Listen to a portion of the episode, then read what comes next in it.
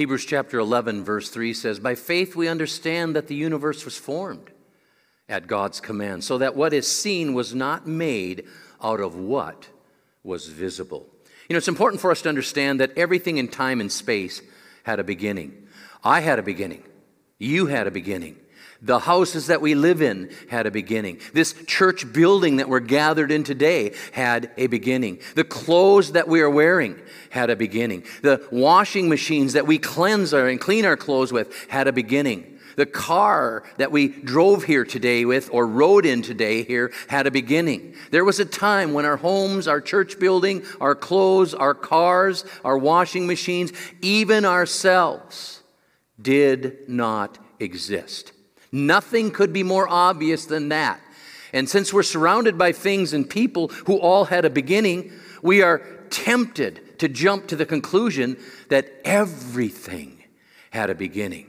Such a belief, though, is a leap into the abyss of absurdity, and it is lethal to religion, to science, and to reason. Remember, I said at the beginning of today's sermon that everything in time and space had a beginning?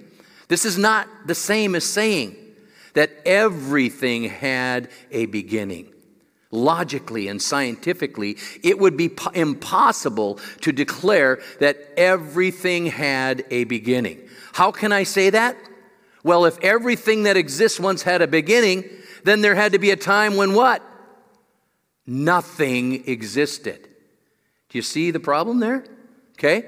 Think about this for a moment. I know this is philosophy here, and we're stretching our noodles a little bit today, but let that sink in. Try to imagine nothing existing.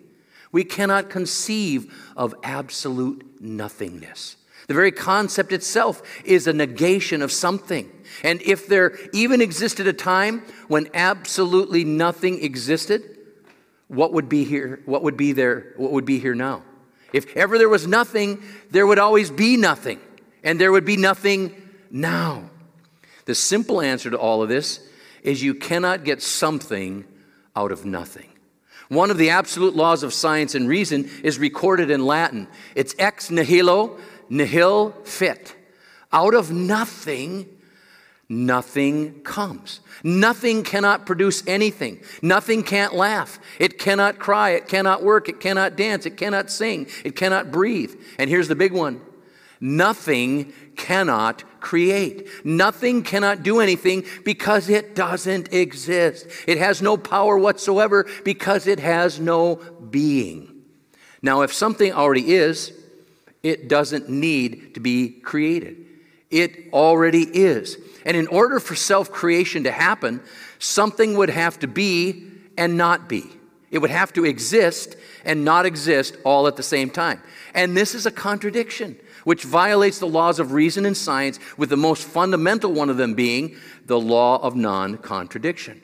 See, in both philosophy and theology, there is this concept of the transcendence of God that God is above and beyond the universe on a higher order than all other beings. And this is why God is commonly referred to as the supreme being. Uh, God is different in kind from all other beings. He is supreme, meaning he has no beginning. And all other beings owe their existence to God. God is the eternal creator.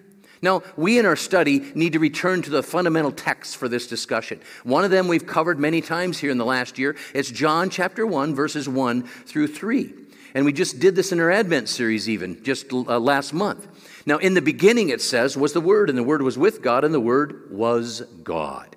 He was with God in the beginning. Through him, all things were made. Without him, nothing was made that has been made. The beginning there is of creation. Not, not God's beginning. The beginning is creation and everything that we understand and know to be. Well, in Colossians chapter 1, uh, chapter 1, verses 15 and 17 is another text we need to look at. And it says that the Son is the image of the invisible God, the firstborn over all creation.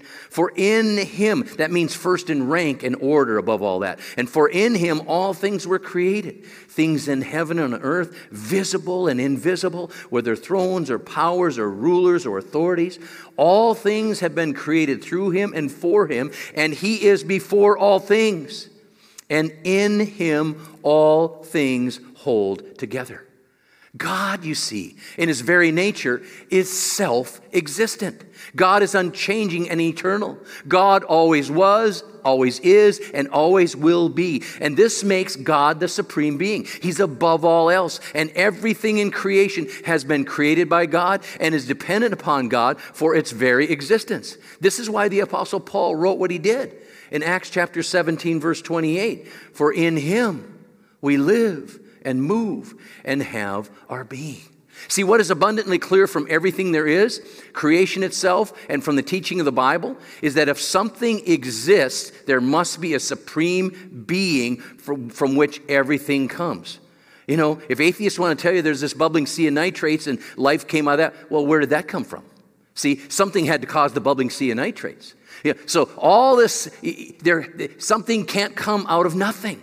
But God has always been here, and God is the supreme being that everything comes from, and He's the one who sets it all into motion. God is the one who maintains it, and that He's the supreme being that's above all other beings.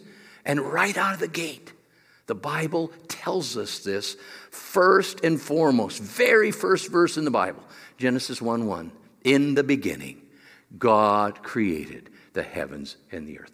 That's it. Everything that exists out there that didn't exist before, God did that in the very order and the very beginning. So when we speak about God's works, we must begin with creation itself his first work. And to understand this, we need to recognize God's nature as the supreme being. All the other works of God flow out of this. And when we're talking about the works of God, we're talking about, yes, creation, but we're talking about God's will, and we're talking about God's miracles, and we're talking about the providence of God. Now, for the remaining time we have together today, we don't have uh, enough time to venture into talking about God's will, or we don't have enough time to venture into talking all about miracles. So, we're going to focus today on the third work that I listed for you providence. And yes, uh, in, a, in the state of Rhode Island, there's actually a city that's named Providence. And do you think for a moment, in the woke culture that we live in right now, that there would be any place in this country that would name itself a city or a, or, a, or a village or town that would name itself Providence? Pretty unlikely. In fact, some would probably want to take the name away in this world we live in right now. But Providence happens to be the capital city of Rhode Island, and it was founded in 1636 by a Reformed Baptist theologian named Roger Williams, who actually was fleeing there because of persecution, because of their uh, Calvinist beliefs that didn't line up with what other people thought or the state thought or other things like that in the country that he came from. And it was named such, Providence, because Williams wanted to honor God for God's merciful providence, which he believed was responsible for revealing such a haven for him and his followers to reside. Now, if you think there's a disconnect from our current culture and the early years of our nation and its founding and the naming of its cities and its towns, consider this.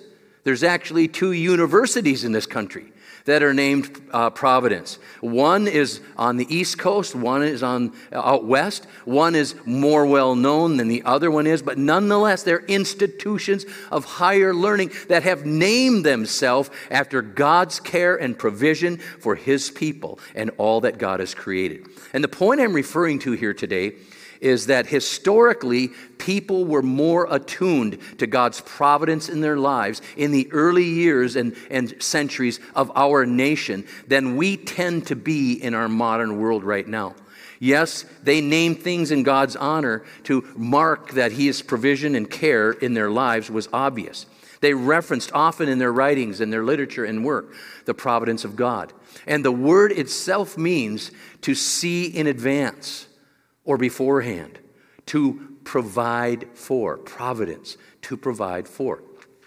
And this means that God is far more than a spectator of human events. He is directly involved. Listen to what some early Bible scholars said in the 17th century in our nation when we were just colonies. We weren't even a, an American nation yet. It is officially known as the Westminster Confession of Faith. And this is just a part of what they wrote. But this part of what they wrote is about God's providence. Here's what they said God, the great creator of all things, doth uphold, direct, dispose, and govern all creatures actions and things, from the greatest, excuse me, even to the least, by his most wise and holy providence, according to his infallible foreknowledge and the free and immutable counsel of his own will, to the praise of the glory of his wisdom, power, justice, goodness, and mercy. Our nation's early founders our nation's early immigrants and settlers, many of them understood the providential care of God in their lives and what God creates that he also sustains. And the universe is not only dependent upon God for its origin, it also depends upon God for its continuous existence. Nothing happens in this world that is beyond the scope of God's care. He makes the rain fall and the sun to shine. He causes nations to rise and nations to fall. He even numbers the very hairs on our head, and some of us here are just a little bit easier to get to know than the rest of you out there with full heads of hair, okay? God even knows the number of days we will live before a single one of them came to be. And perhaps you're here today thinking, well, okay, uh, I get that, but what about fortune? Or what about fate? Or what about luck? Or what about chance? Well, one quick look at the character of God tells us all that we need to know about those four matters. Fortune is blind. Haven't you heard of blind fortune? Well, God is all seeing. Fate is impersonal, while God is our heavenly Father. Luck is dumb, it's dumb luck, while God is all knowing. And chance it has no power because it has no being. Well, God is the supreme being who's present everywhere. You know, there are not all these blind, impersonal forces at work in human history. God did not just build this clock uh, of creation here, wind it up, and then just let the clock go, just let it run itself out, unwind itself. No, God is intimately involved in sustaining and caring for this world, even when it looks like it's the exact opposite. You know, I explained in last week's message about the life of Joseph, who was sold into slavery by his own brothers. And there he rises to be this caretaker, this manager of Potiphar's house, who was the highest uh, uh, law enforcement officer in Egypt. He was their chief of police, their attorney general. And, and Potiphar's wife took a real interest in Joseph, and so she had uh, inappropriate plans for Joseph. And Joseph resisted those, and so she, she uh, put the screws to him. She, she let him have it, and she falsely accused him of, of sexually inappropriate behavior. He ends up being thrown into prison. Uh, by Egypt's attorney general, basically. And he's languishing there in prison. Now, is that luck? Is that fate? Boy, that's, that's a bad deal, isn't it? If you're thinking of it that way, uh, Joseph's theme song could be that old jingle from, remember that, that, that old show, Hee Haw comedy show? That started in 1969 and went all the way to 1992, had that prime time slot on Saturday evenings, 7 o'clock. It wedded together comedy and country music. And of course, country music is the genre of music that has ballads all about the way life is or how life just happens. She broke my heart, or he got everything in the divorce, or our dog got run over by the neighbor, or uh, whatever's going on in life. You picked a fine time to leave me you know, or work is so hard, you know, you work your fingers to the bone, what do you get? Bony fingers, bony fingers. Well, the hee haw jingle would, would be the, the theme song for Joseph. If it weren't for bad luck, I'd have no luck at all. Remember that? And then there would be a, uh, there'd be a cry, you know, uh, gloom, despair, and agony on me. Oh, there'd be a beller, you know. And then deep, dark depression, excessive misery. Oh, we don't. We, we got people that now saw hee haw before or what?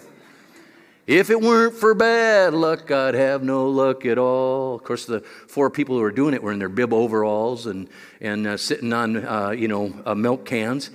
But no, God was working behind the scenes through Joseph's life circumstances to save the very nation of Israel. And Joseph figured it all out.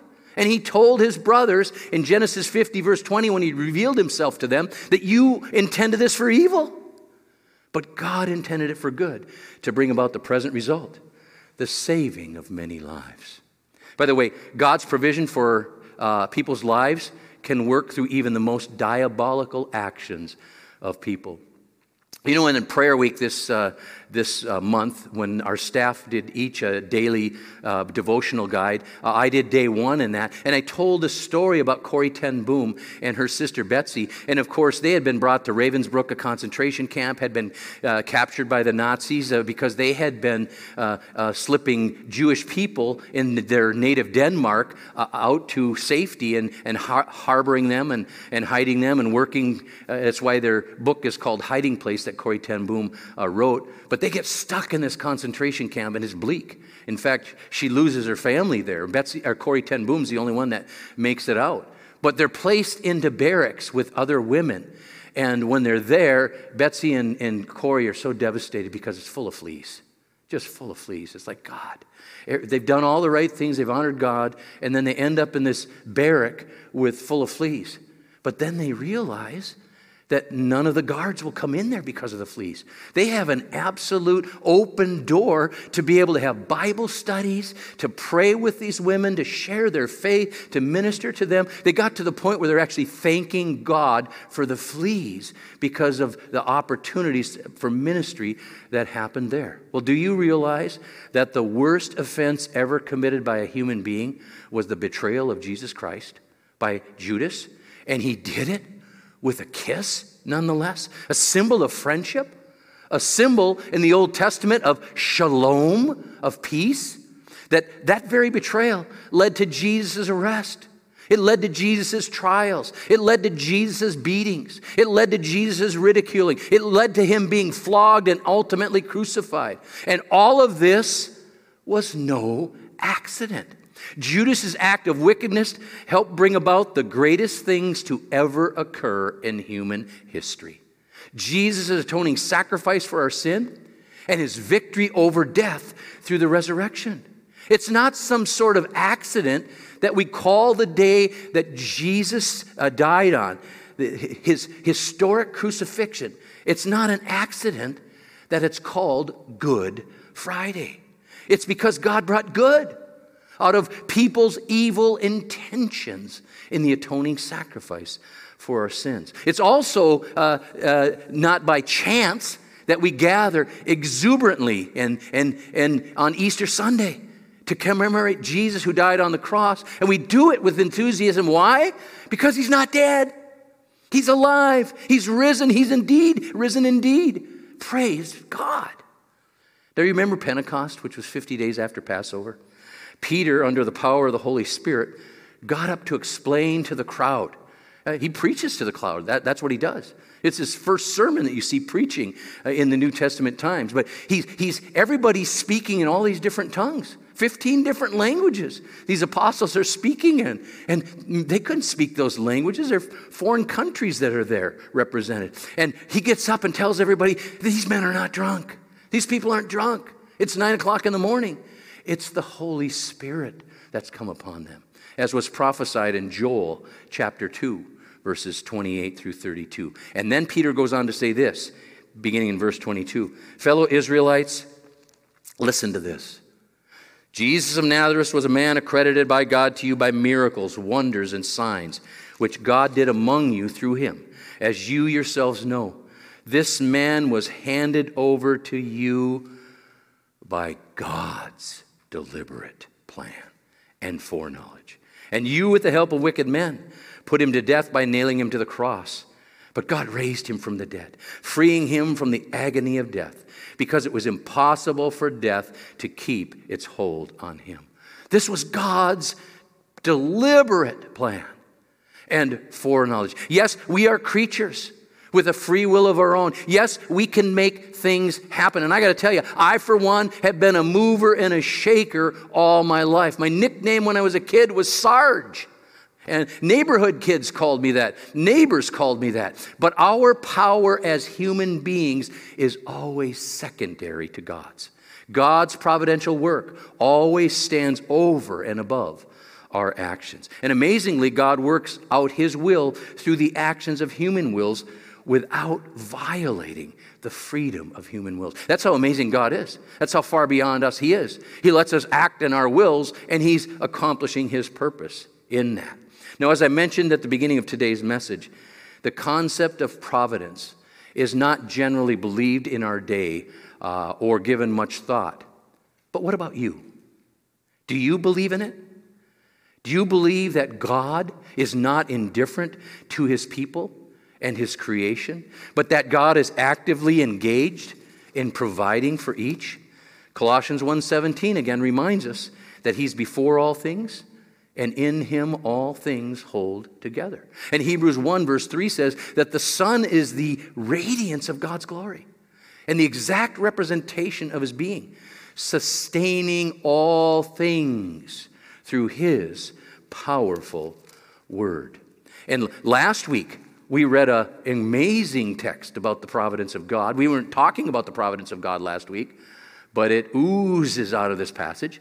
It's in the Sermon on the Mount. Jesus spoke these words, Matthew chapter 6, verses 25 through 34. Now, think about this when we're talking about the works of God, the providence of God, and what he's saying here.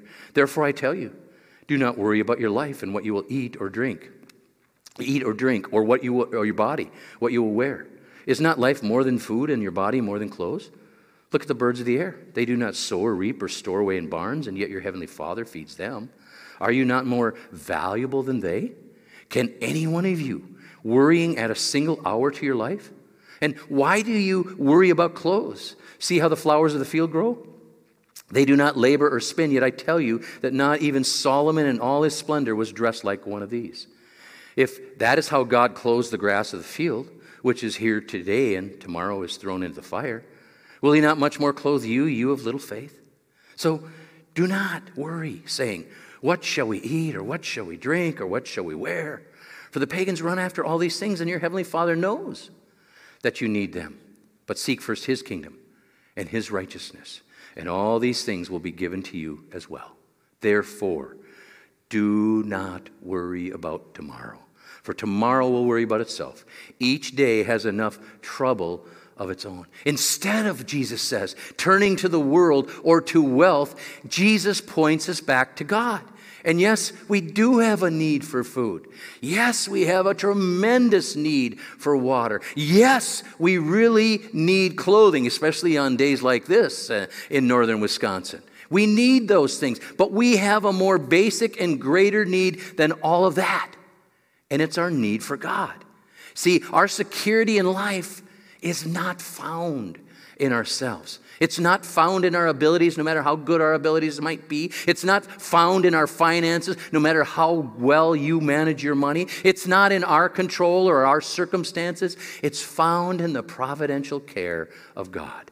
Jesus makes the point if God so abundantly cares for minute creatures and tiny portions of his creation, how much more will he care for those who he has created in his own image? The very ones who are the pinnacle of God's creation. See, if our security in life comes from God, who's infinite, the supreme being, whose power no one can fathom, and who has unlimited resources, then we no longer need to live our lives in fear. The prophet Isaiah said as much in Isaiah 43, verses 1 and 2. He said, Do not fear, for I have redeemed you. I have called you by name. You are mine. And when you pass through the waters, I will be with you. And through the rivers, they will not overflow you. When you walk through the fire, you will not be scorched, nor will the flames burn you. See, God does not forget his children. He knows our needs, and he's constantly working on our behalf to meet those needs. God's providential care for us and of us should give us a different perspective on life than those who are outside the faith. Instead of being preoccupied with attaining the world's things, we're freed up to pursue the kingdom of God. His righteousness and His will in our lives. And instead of worrying about our future and the security we desire to have in that future, we can trust God that God will take care of us. This new life perspective frees us up to live in the present, serving God and pursuing his kingdom. That's why Jesus said in Matthew 6, verse 33 Seek first his kingdom and his righteousness, and all these things will be given to you as well. You know, in response to such teaching as this in the church throughout its history, churches would sing liturgical forms of praise called doxologies. The one we're probably the most familiar with is one some of us probably grew up with, and we're actually singing it today in our, in our traditional service Praise God from whom all blessings flow. Praise him, all creatures here below. Praise him above the heavenly hosts.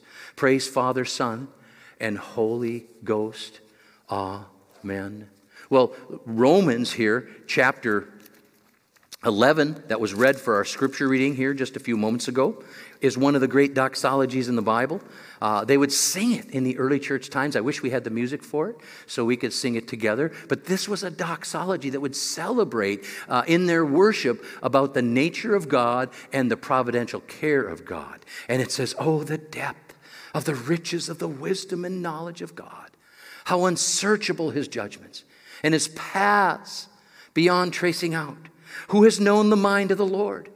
Or who has been his counselor? Who has ever given to God that God should repay them? For from him and through him and for him are all things. To him be the glory forever. Amen. Let's pray together. God, we thank you today for your work the work of your creation. And God, even for the mind bending stuff that we talked about in today's message, to realize that you can't get something out of nothing. So that God, you are self existent. You are the eternal God who, who is and was and who always will be. And God, thank you that you have created this. You've created us. Everything that we see and feel and sit on and everything here all had a beginning, but God, you didn't have a beginning. You are totally uh, and, uh, uh, all self existent and God all powerful and all knowing. It's just, it's absolutely remarkable. And God, in that wisdom and in your infinite wisdom, you pro- provide for us. You care. And we get to experience your providence each and every day of our lives. Thank you for that, God. And I pray that this will always shape our perspective on life so that it'll be different than, than the rest of the world and that we'll truly seek first your kingdom and your righteousness. And God, we know then all things will be added unto us. We pray this in Jesus' name. Amen.